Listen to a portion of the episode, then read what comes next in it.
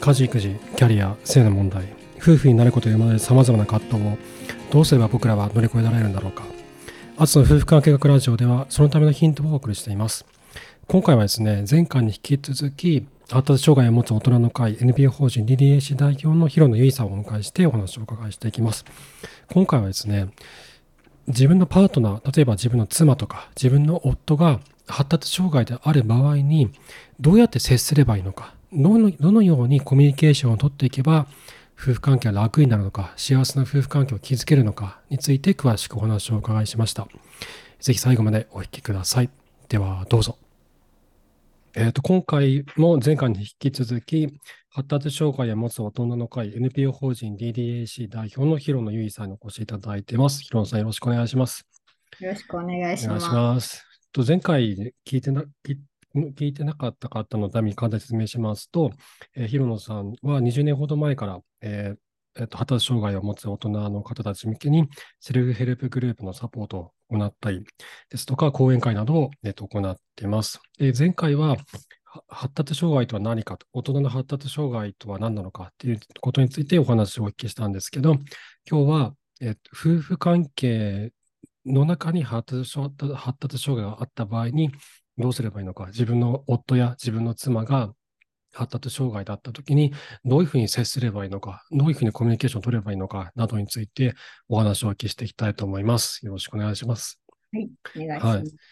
で、あの、す前回のお話の中で、あの、育児のお話があったじゃないですか、お子さん、お迎えに行くの忘れちゃったりとかっていうお話とかあったんですけど、その結婚して、で、子供が生まれた時にそういった問題が出てくると思うんですけど、結婚した、結婚して子供が生まれるまでは、そう、そんないろいろ困ることとかってないもんなんですかね。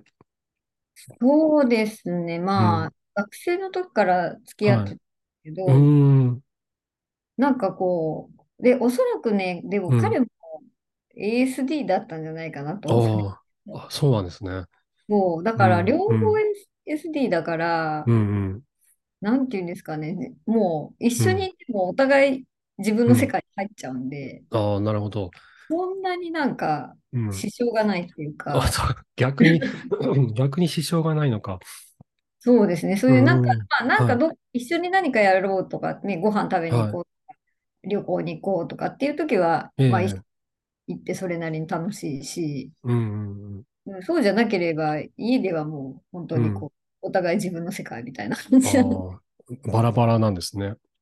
そうですね。うん、それって、こうなんか恋愛の、あの、なんかもっと一緒にいたいとか、なんか、なんでもっと時間作ってくれないのとかっていうのは、お互いに生まれないものなんですか ?ASD 同士だと。なんかもうね、うん。あ私は一人暮らしの部屋になんかもう入り浸ってましたね。なんか、いるみたいな あ。感じで、なんかうんこう、境目がないんで、 あ、相手と自分との。そうですうね。んだから、もうずっと一緒にいるときはずっと一緒にいるし、うん。うん。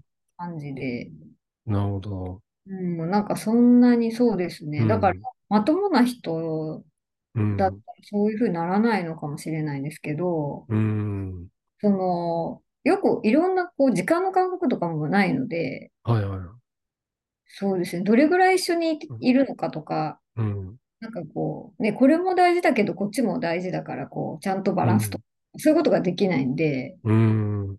もうずーっと一緒にいたらずっと一緒にいるみたい な。なるほど。なるほ ど。で結婚されて、そ学生時代から一緒に付き合ってた方と結婚されて、ね、お子さんが生まれて、ね、 であの、お子さんが生まれるタイミング、出産したら結構大変なことになりそうな気がするんですけど、ASD 同士で子供が生まれて、ですよね。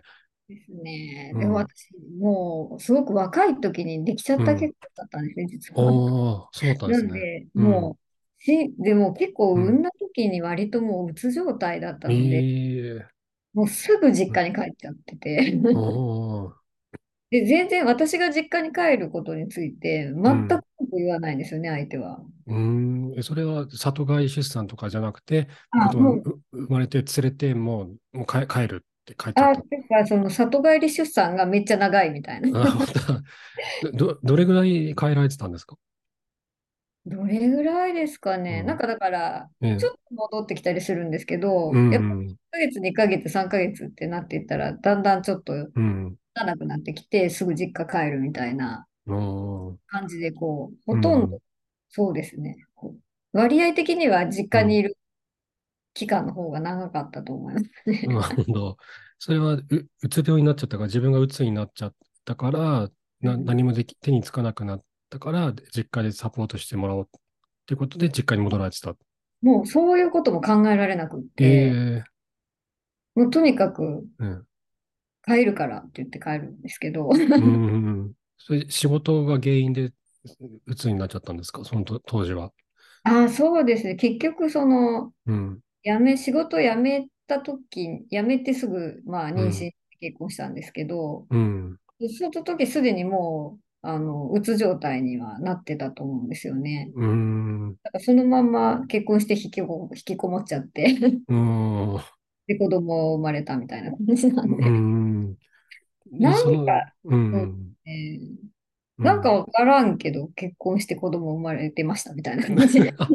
そうですか それ気がついたらそうなってた。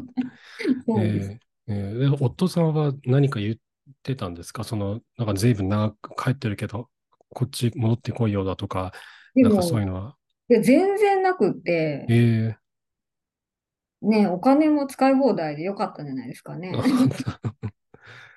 そうか。で、そう、そ、そのまましばらくずっと実家で子育てをしてたんですかそうですね、そのやっぱりうん行ったり来たりを繰り返しながら、うん。子供が幼稚園とか、うん。幼児教室とかうん。入って、まあ毎週行くとかっていうのがな、あるようになるまでは、うん。まあ実家に帰ってる割合の方が多いみたいな感じでうした。ん。あ、近くだったんですかじゃあ、その住んでる場所から。あ、住んでる場所遠かったですね。あ、そうかったんですか。えね。え幼稚園は実家の近くの幼稚園に行ってたんですかいえいえ、幼稚園はなのえで、えその、もともあと住んでる、もともとの場所の。そう旦那さんうがん住んでたところの近くなんで、だから、うん子供が幼稚園に行ったらもう実家にあんまり帰れなくなって、うん。で困ったみたいな。 ああ。 そう、ふ夫婦のコミュニケーションっていうのは、どうやってやってたんですかなんか大変な、なんかうまく意思疎通が取れなくなりそうな気がしますけど。そうですね。だからと取れてないことも気づいてないぐらいああ。いっぱいで、うんうんで、やっぱりそのホルモンバランスがやっぱりすごくあうのん。悪いというかね、影響を受けやすいので、うん。感情もの起伏も激しかったですし、うん。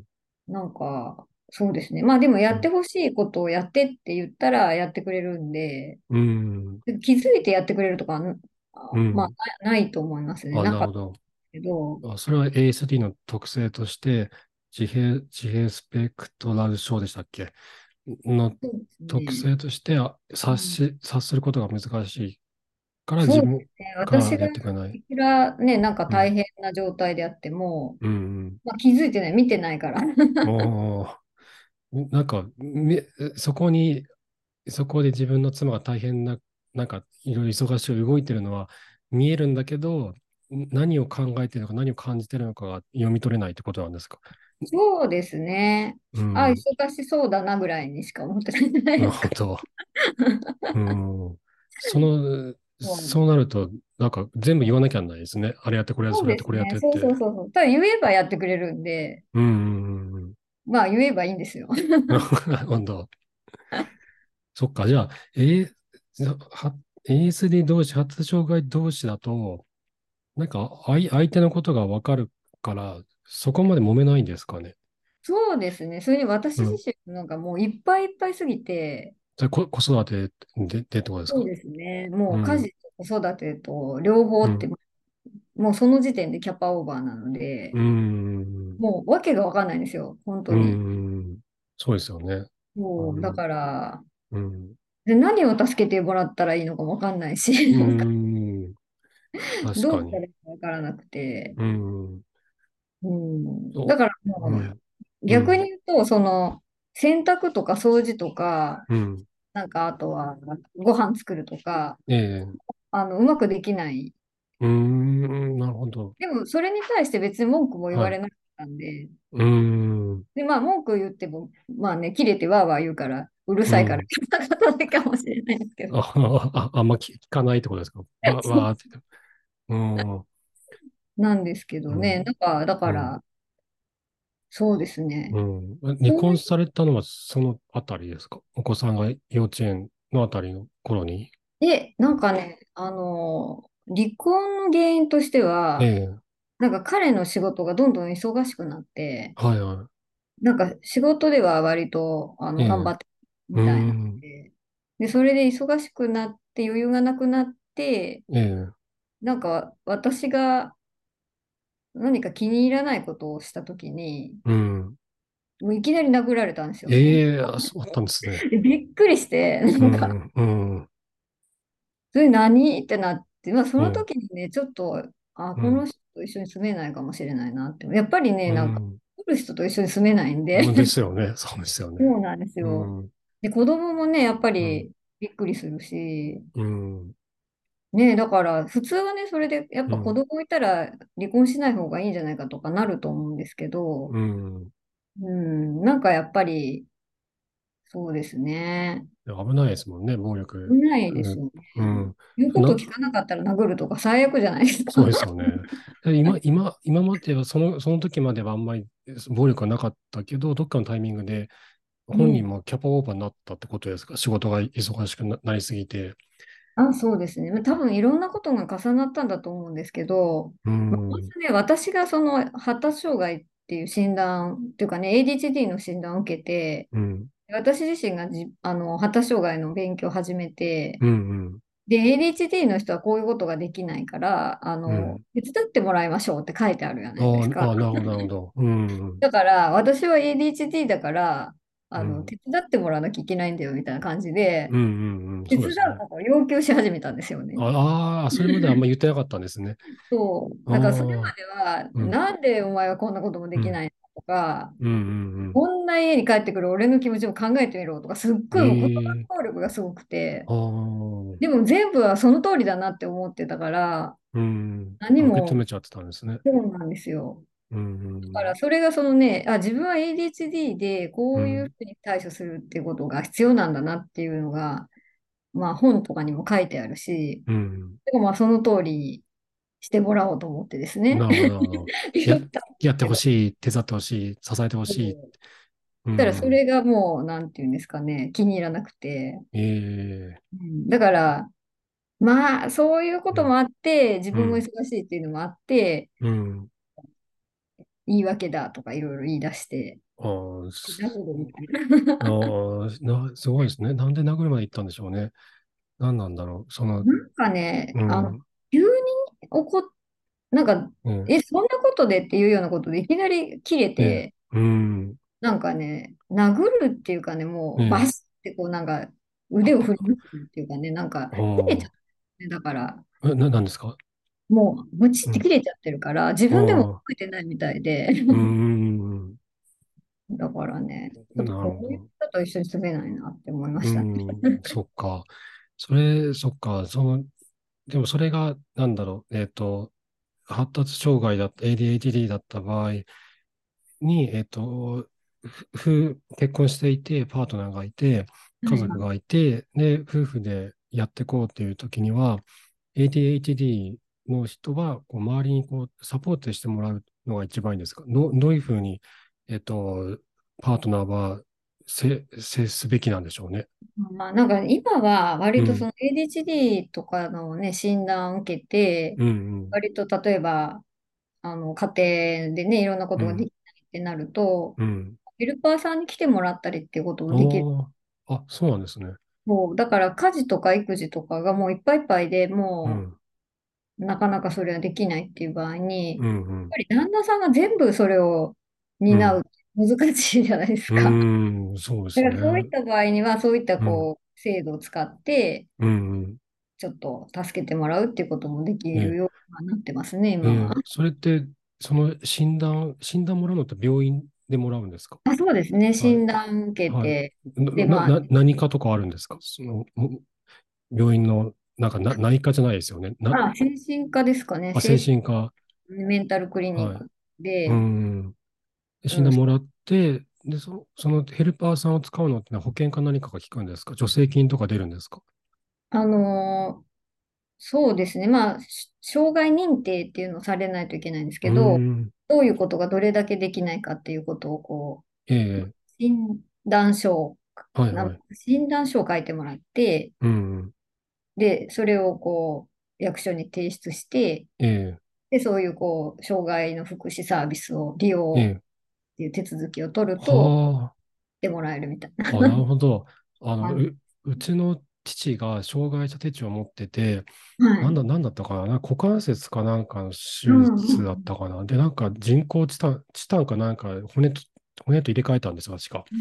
で、足が悪くなって、はいで、なんか2級、二級だか3級だか忘れちゃったんですけど、なんか手帳もらってたんですよ。それ、あの、あの制度ってことあ、ですそかうでねす。ね。それの精神っていう精の、神バージョンみたいな。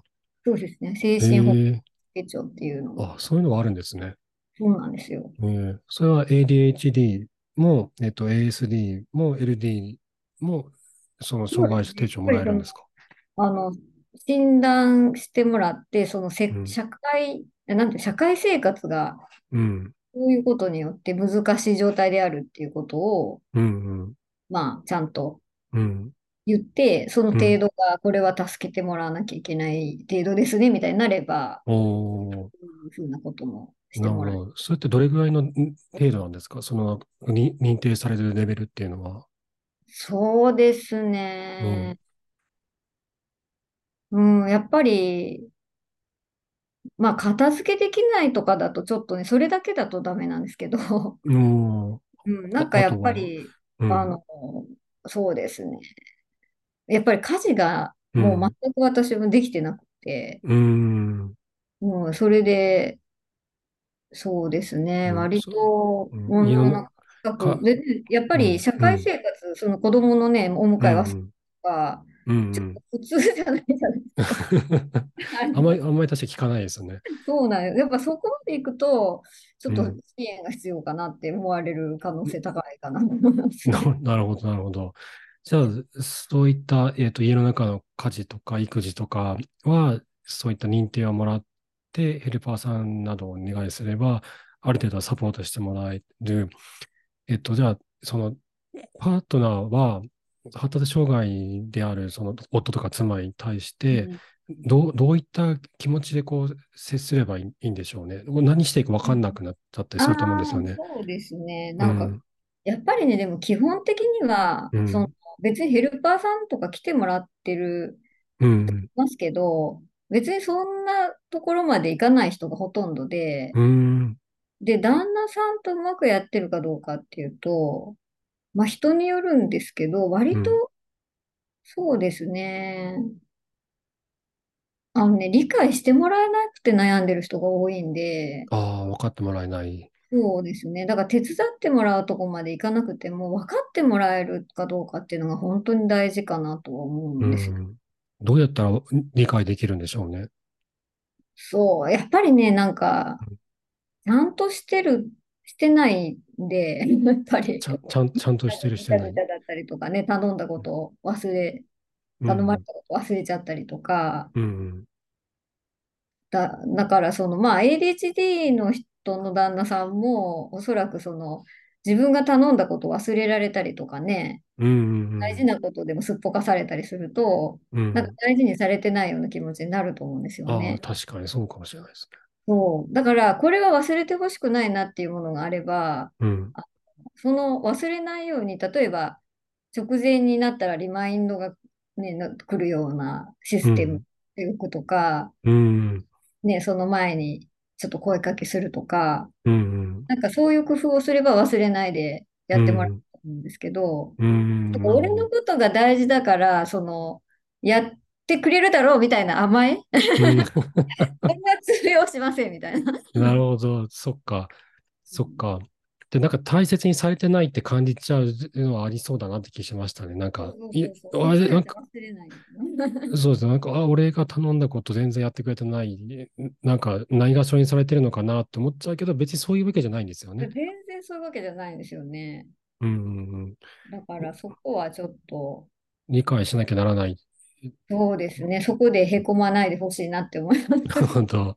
その支援する側というか、そのパーパートナーとして、自分の妻が例えばそういった気質があったとして、で理解しよう、あの、そそこにこう対応していこうって思ってて、疲れちゃう人とかっているんじゃないかなって気がして、うんこれ例えば逆もそうで、夫が、夫が、えっと、多動症だったりとか、えっと、アスペルガーだったりとか、えっはいはと、だったりすると、こうわ頭では分かってるんだけど、もうなんかど、なんで分かってくれないのっていう気持ちになりやすくなったりもすると思うんですよ。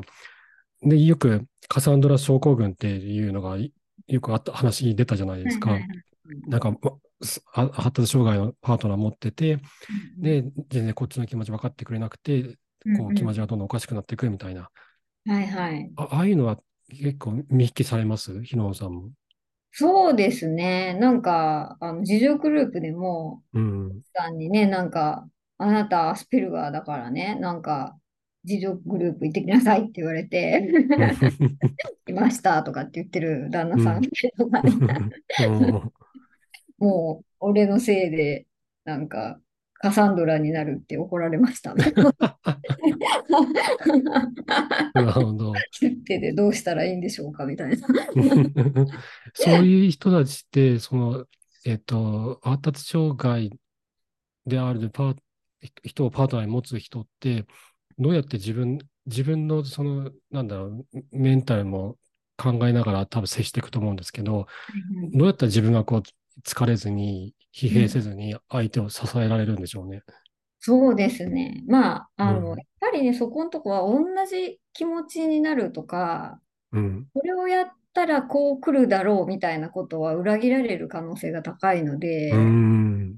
なんかその辺をやっぱり求めない方がいいかもわからないですね。ああ、思い通りにならないとも思っといた方がいそうい。そうそうそうそうう。ん。なんで、でももうんう一つはね、その、やっぱり特性を知るっていうのは大事で、うん。そのやっぱり ADHD だったら大事なことでも本当にスポーって抜けちゃったりね、そのうん。時間感覚がなく、なかったりとか、う頼んだのやっん。てないとかね、うん。そういうこう、ルール決めたのに守らないとかね、そういうことがあるんですけど、それ別に大事じゃ、大事じゃないからとかね、ないがしろにしてるっていうわけじゃないので、うん。でそこのところをその特性を踏まえた上で、じゃあ忘れないように、例えばね、これやってほしいことはもう視覚情報になんか書いて、そこにうん貼っておくとか、うん。なんか、まあ、うちなんかはね、その電気消さなくてもいいように、人がいなくなると勝手に消える、ああ、な出てるけるほど、ど、なるほど。なんかそういううん工夫をして、イライラしないようにするとか、ああ、でもそれ大事ですね。ち、小さいものが結構積み重なりますもんね。そうなんですよ。うん。そっか、そ、そもそもなんかそういった問題起こんないように最初化するって大事かもしれないですねそう。ですね。だからうん特性を把握して、そういううんふうにこうならないような工夫をうん。って、まあ、それもね、やりすぎるとうん。しんどいんで、うん。まあ、自分がイライラしない程度にやってくれたらいいかなって思いますし、うん。私もう本当にイライラした時は、なんか、もうちょっとやってよとかってたまにうんね、言えば、あーごめんねって、うんなるうんああ、そっかそっか。い別にやらないわけじゃないですもんね。そうそうそうの言ってもいいんですもんね、こっちからね。だからやっぱり、うん、こういうことをね、知った上で、うん、あまり我慢しないで、その、うん、ちゃんとコミュニケーションを取ったらいいかなっていうのは、うん。ねなるほど。その、きよさんの周りにいらっしゃる、えっと、発達障害の夫婦の方たち、でうまくいってる方たちは、そういった工夫されてたりとか、そういった気持ちで臨んでいたりするんですかね。そうですね。そもそもなんか、うん。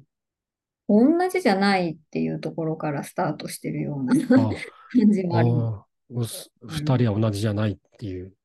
そうですうね。んだからそなるの、ほどこの辺がだから、共有できるものとできないものとやっぱり、ありうまんうんうんうん。ね、その、やることも一そうなんですけど、うんうん、だからその辺をやっぱり普通の人になることを要求するとかなりやっぱり精神的にストレスなので、うーん。もうなんならちょっとね、あの日本人だと思って結婚したら外 国人みたいな、なるほど。宇宙人だったみたいな。うん。いぶいぐらい外国人だと思った方がいい。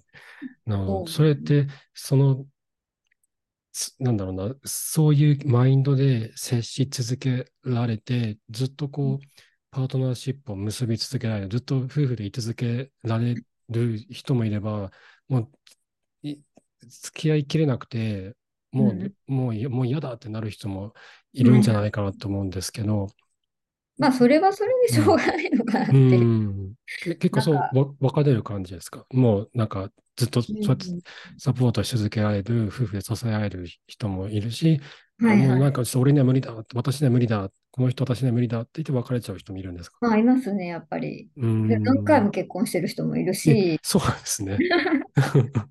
もう逆にずっと一緒にいる人もいるしっていううのはあん。りますねう。んずずっと一緒にいられる人たちっていうのは、さっきおっしゃったみたいに、ちゃんとそれをどういう特性なのかっていうのを知って、そこにうまくこう対応していく。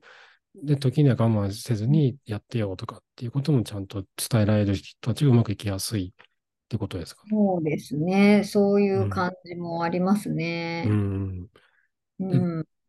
前回ちょっとお話お聞きした中で、あの、え大人になってから ADHD になった方は、えっと、それが薄れてくる人もいるっておっしゃってたじゃないですか。はい愛着を、えっと、誰かからかパートナーとか、えっと、カウンセラーとかから愛着関係を築いて、愛着を得ることによって変わっていく人もいるっておっしゃってたと思うんですけど、えっと、自分のパートナーが ADHD だったりとか ASA だったりとか発達障害っぽいなって思った人って、ん治んないかなって思う人多いと思うんですよ。えこえの人普通なんないかなって思う人多いと思うんですけはいどは、い。ふ普通と呼ばれる人たちにんなれる人もいれば、んなそのまんまでんあのいや何やっても変わりませんよっていうのがやっぱあるんですかね。まあ、ありますね、やっぱり。うんでもね、普通の人にはならないんですけど、ああ、普そうなんですね。通の人にはならないけど、まあ、うん言われたら、ちょっと改善しようとするとか、うんうんなんか気づけば、やっぱりそれをちょっと変えようとするとか、うん。うんうんいうことはできる人は多いと思ううんで、ん、そう、そういうふうになっていく人っていうのはどう、どう、何をやってそう変わってく、変わっていったんですかああ、まあ、やっぱりでも、あの、はっきり言うことですかね、こういうふうにうんなんあかしてうほんしいなとか、うん。うんなんか察してもらうことを望んでる、いつまでたっても察してもらえないんう で。んうん。なるほど。あ、それ周りの人が言ってくっそうてことですそうよですね。ね。それもなんか切れて言うとかじゃなくて、うちんゃんとこうコミュニケーション取るっていうかね、対話をしていくというような、うん。 だからやっぱり違いがある人同士が、ちゃんとそれをお互いに違うってことを認め合って、うん。違うけれども一緒にいるっていうことをしていくっていうのは、あうの、ん。ソーシャルスキルで言うと一番難しい、ああ、そそうなんあですの異ね。文化交流のうあのんなので、うん。うん。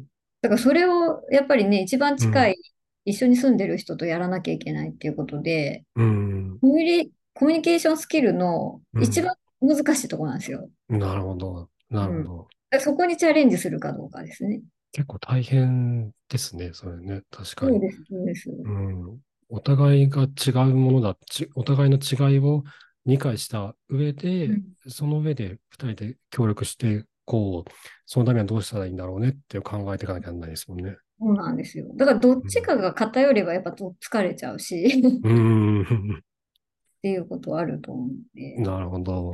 うんなるほど、なるほど。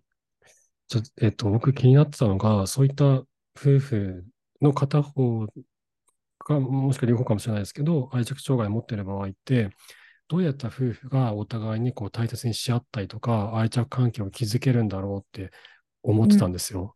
で、それってさっきおっしゃってたみたいに、お互い違うってことを理解して、相手の違いもちゃんと理解して、自分のことも理解し、した、するっていうのは多分ベースになると思うんですけど、その上でどうやったら二人はこう、愛されるような関係とか、愛着関係っていうのを築けるんでしょうね。うん、まあ例えばあの ASD だと、うん。 ASD があるっていうだけでその愛着の問題っていうのはあの出やすいんですね。うーんでなんでかとそのお母さんとの愛着形成がうん。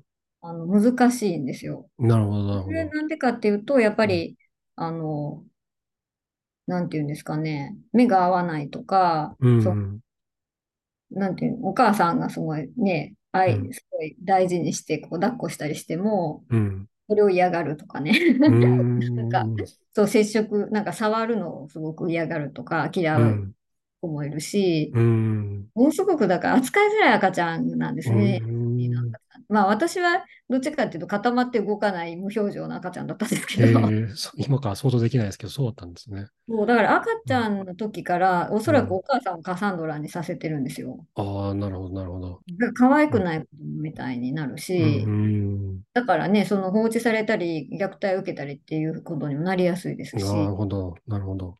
もうだからね、そういうことを考えると、うん。まあ愛着の問題と ASD の問題っていうのは結構もう密着してるっていうかね、うもうセットん。してるっていうこともあるかなと思いますし、うん。まあでもそれなりにでも、なんていうんですかね、素直に育ってる方だったら、うん。なんか、こういう時はこういうふうにするものなんだよとかって言ってあげると、うん。 あ、そうなんだって思って頑張るみたいあな感あ。じになるんで、うん。だからい、いきなり怒らないで、そうの、ん。やっぱ教えてあげるっていうかね、ななるんほかど。こういうふううにん、こういうふうなことをした時には、こういうふうに思ってやってるわけだから、こういうふうにしてほしいよみたいなことをうん。分かるように説明しては なるほど。それ、じゃあ、例えば、えっと、妻がか、えっと、夫が ASD だとして、なかなか気持ちを言ってくれない。私のこと大事だと思ってるのかなどうなのかうなんうんうんなんかないがしろにされてるのかな不安って思うと思うんですけど、うんあの、なんか、私のことどう思ってるのか言葉で言ってほしいなって、あの、好きなの愛してるのって、大切に思ってるのって、大切に思ってるのは大切に思ってるよとか、大好きだよとか言って言ってほしいなってうんっていうことをこっちからこういしていけばいいんですかね、そういった問いかけみたそいうな。ですね。まあそういうのだと恥ずかしかって言わないかもしれないんですけど、うーんやっぱりね、症状が、にそういうのが出てこなかったりするっていうのはあるんで、うんうんうんそうですね。だからまあその人なりのその愛情表現の仕方っていうのがあるうんで、なるほど。うん、だからそこをね、何うをんもって愛情を表現しているのかっていうのをちょっとうん、探るっていうかね、なんあかあ、つ普通のやり方じゃないかもしれないんで。ああ、なるほどこ。こっちとしては分かんないんだけど、向こうとしては愛情を何かしらの形で表現ししてるかもししてれるない。かもしれない。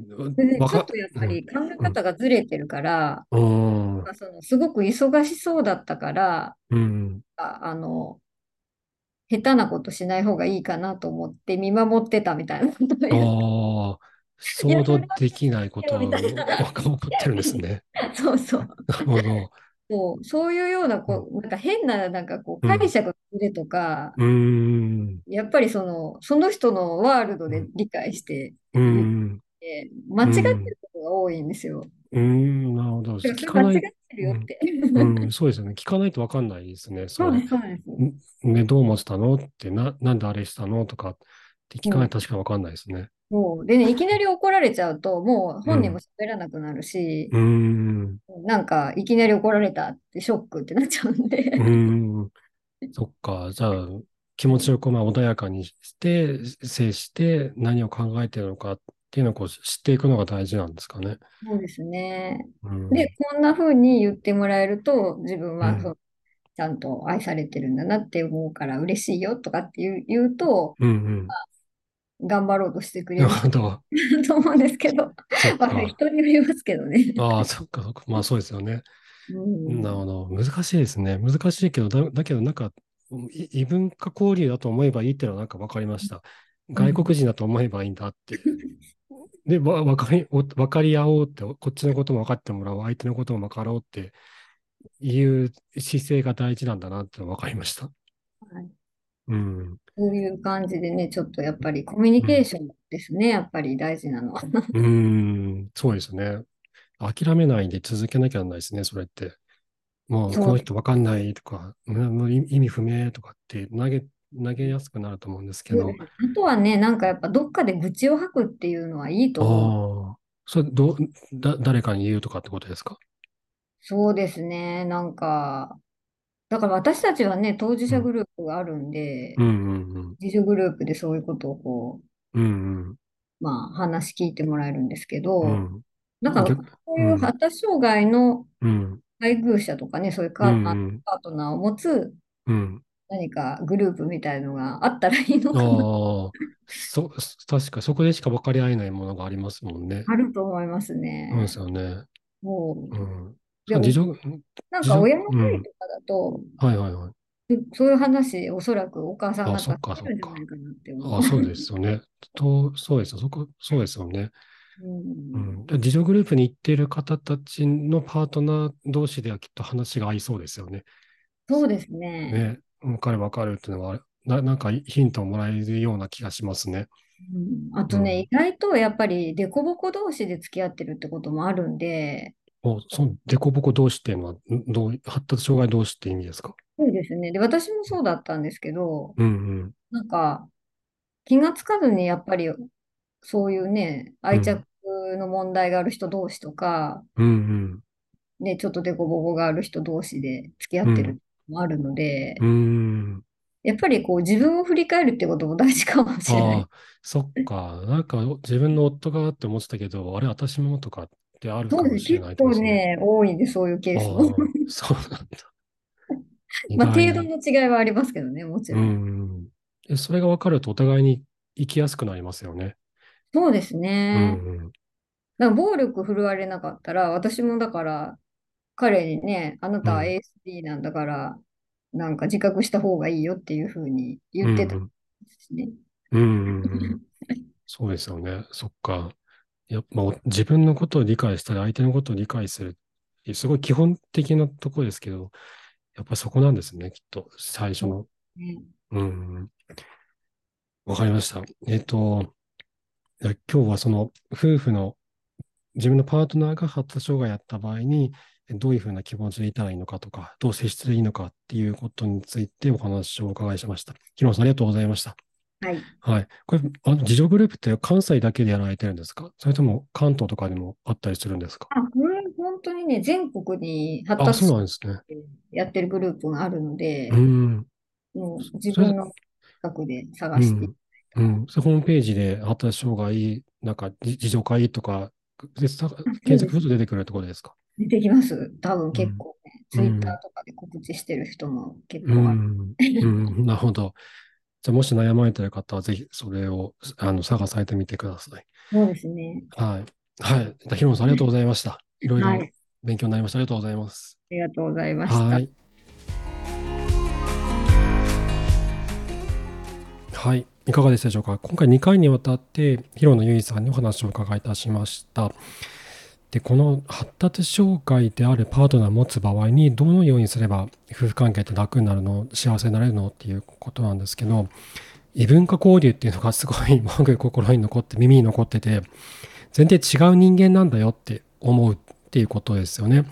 で自分の特性とか相手の特性を理解した上でどうすればいいのかを一緒に考えていくそこに理解を寄せながら一緒に考えていくコミュニ人間のコミュニケーションにおいて最も難しい部分に当たるっておっしゃっていたんですけどこれっては必ずしも発達障害じゃなくても同じだなと思ったんですよ。自分の特性、相手の特性、いろんな人がいるので、発達障害というくくりの中にないその特性を持ってるケースもあると思うんですよね。でそういった時に相手のことを理解する、自分のことを理解する。で、その上でどのような関係性を築いていくのかっていうのは、すごい夫婦関係の基本的なベースに当たるのかなって、こう改めて感じました。はい、えーということで発達障害について悩まれている方は、えーとぜひ前回と今回お聞きいただければと思います。はい。ということで、えー今回も最後までありがとうございました。あつの夫婦観客ラジオは毎週月曜、木曜朝5時配信です。最後のお知らせが3つあります。一つは番組のフォローをぜひよろしくお願いします。Spotify、Apple Podcast のフォローいただけると、新築通知がピンといきますので、新しいの始まったなと、こう見逃す、見逃しなく、 あの、聞くことができますので、ぜひよろしくお願いします。二つ目は、えー番組のお便りを募集しています。こんなこと感じたとか、こんなことは聞きたいとか、あと、お悩み相談も受け付けてますので、えーこちらのフォームに、同じフォームに書いていただければ、番組の中でお答えさせていただきます。最後は、僕の夫婦関係研究へのサポートを募集しております。これはノートのメンバーシップ機能を使ってまして、いただいたサポートは、えー今回の取材費用であったりとか、えっ、と、夫婦か、えっ、と、ポッドキャストの運営費用であったり、専門セミナー、専門書籍の購入などに当てさせていただいてまして、夫婦関係改善の研究に使わせていただいてます。ちょっと応援してもいいなと思う方は、ぜひよろしくお願いします。こちらも概要欄にリンクを貼っておきます。はい。ということで、また次回お会いしましょう。さようなら。